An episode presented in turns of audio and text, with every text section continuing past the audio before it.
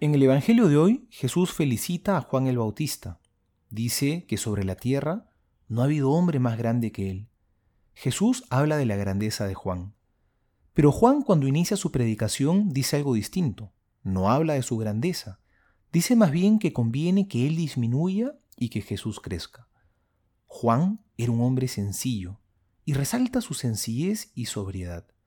Dice el Evangelio que vestía un traje de piel de camello y comía langostas y miel silvestre.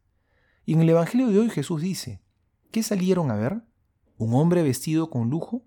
Los que se visten fastuosamente y viven entre placeres están en los palacios. Y no es que Juan se minusvalore a sí mismo. Lo que pasa es que él es un profeta. Y su misión no es anunciarse a sí mismo, sino anunciar a otro. Él ha sido capaz de entender que Él no es el centro, el centro es Dios.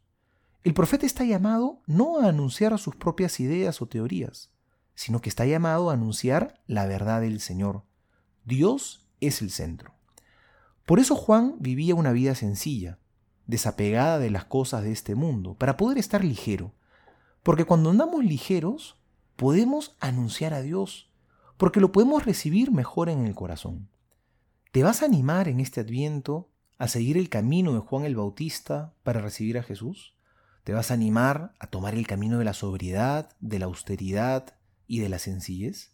Si lo haces, que esta Navidad pueda tener a Jesús como el centro, como lo más importante, y que así, teniéndolo en el corazón, puedas también compartirlo con los demás.